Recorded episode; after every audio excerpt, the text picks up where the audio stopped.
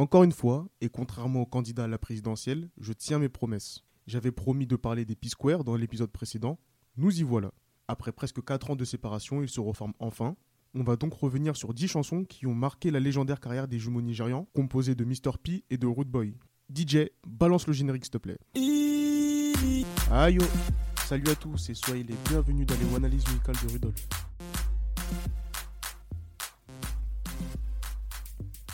Et on commence avec No One Like You.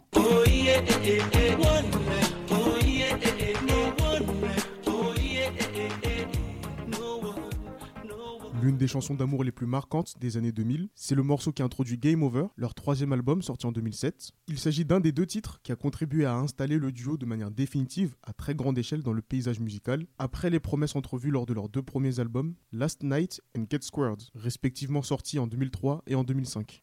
On continue avec Doomy, en feat avec Wadje.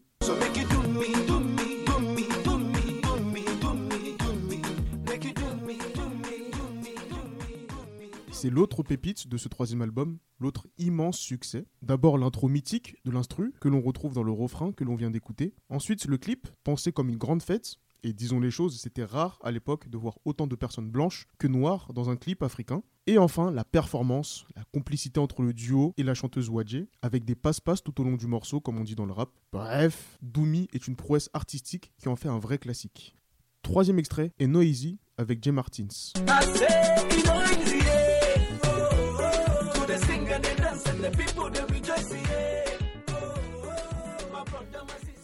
Alors évidemment, l'air de la chanson va aussi parler à n'importe quelle personne tombée sur ce podcast par accident. S'il y a des gens concernés, restez quand même jusqu'au bout. Hein. Je ferai une annonce à la fin de l'épisode qui pourrait vous faire gagner 7000 euros. C'est faux Donc ce morceau a connu un énorme succès en France en 2012 grâce à Positif de Matt Houston.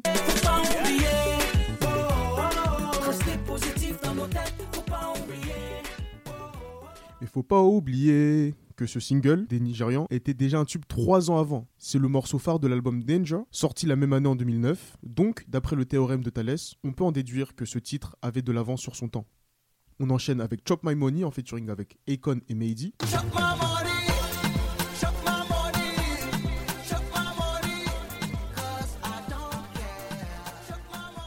Nouveau tournant dans la carrière des jumeaux Okoye, la signature chez Convict Music, le label de l'artiste américano-sénégalais Akon. Et pour marquer le coup, Akon est invité à poser début 2012 sur le remix du morceau pour en faire un méga smash hit. La première version est extraite de l'album The Invasion, sorti fin juillet 2011.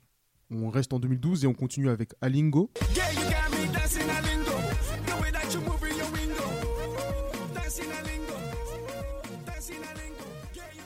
On arrive à la moitié de la sélection, et c'est une bonne coïncidence que ça tombe sur ce morceau, puisqu'il est un peu divisé. Il y avait d'une part ceux qui saluaient la nouvelle dimension prise par le groupe, que ce soit musicalement avec des sonorités électro un peu plus ouvertes, tout en conservant une essence afro-pop, ou bien visuellement avec un clip de très haut niveau, notamment récompensé par les Headies en 2013.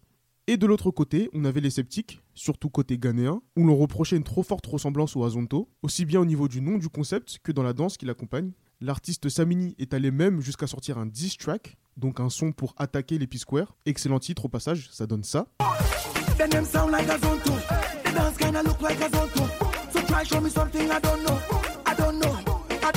Élevé en bien ou en mal, Alingo est quoi qu'il en soit un gros tube des frères Okoye. On passe à Personally, sorti en 2013.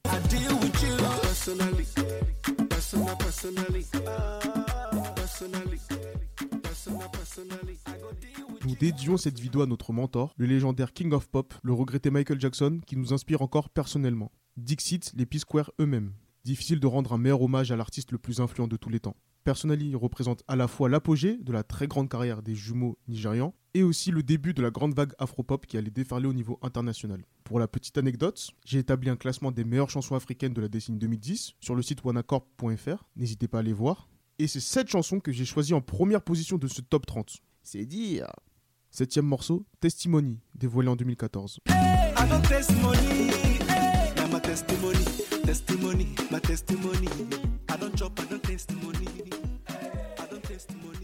Pour être tout à fait honnête, quand j'ai fait la présélection des chansons pour cet épisode, j'ai retenu 11 titres et j'hésitais entre le feat avec Rick Ross et celui-ci. Le premier me fait beaucoup penser à No One Like You musicalement, mais j'ai finalement choisi Testimony parce que je suis plus un adepte des morceaux up-tempo bien dansants et aussi parce qu'il y avait quelques petites références à certains de leurs précédents succès dedans.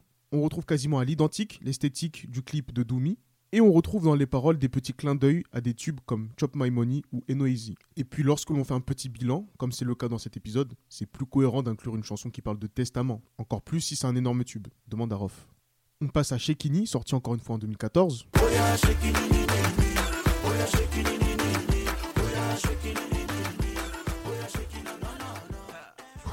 Oh, faut que je m'assoie tellement c'est trop. Quand je vous disais dès le tout premier épisode du podcast que 2014 était vraiment une année incroyable, et Shekini fait clairement partie du haut du panier de cette année-là, à date d'enregistrement, la vidéo de la chanson a dépassé 85 millions de vues sur YouTube, auquel on peut ajouter les 60 millions de la parodie marocaine interprétée par Barba Papa dans Heklilini Nifi, qui veut dire gratte-moi le nez. Incroyable également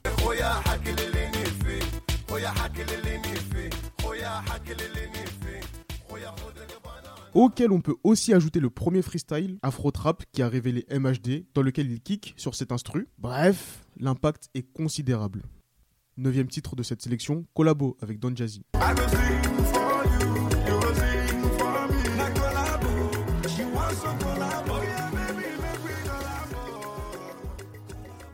Dans la lignée d'une fabuleuse année 2014, les P-Square dévoilent début 2015 le clip de Collabo, en collaboration justement avec Don Jazzy, alors au sommet de son art avec sa dynastie Mavin. Forcément, deux grosses têtes d'affiche posant sur une prod à la fois soft et dansante, ça donne un énième classique. Il figure comme chez sur Double Trouble, leur sixième album.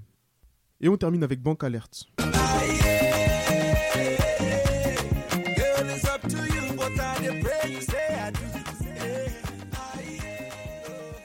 Sorti en 2016. C'est le dernier très gros hit avant leur séparation surprise. Il y a eu par la suite des gros singles comme Away et Nobody Ugly, mais qui n'ont pas eu le même retentissement que Bank Alert. En témoignent par exemple les 102 millions de vues cumulées sur les deux vidéos postées du clip à date d'enregistrement. D'ailleurs, je ne sais pas pourquoi elle a été diffusée deux fois en l'espace de deux mois. On sait que vous êtes deux dans le groupe, mais quand même, faut pas aller jusqu'à pousser le bouchon un peu trop loin. Maurice, pour ceux qui ont la ref, on sait bien que ce sont des jumeaux, mais quand même, ce n'est pas une raison valable, messieurs.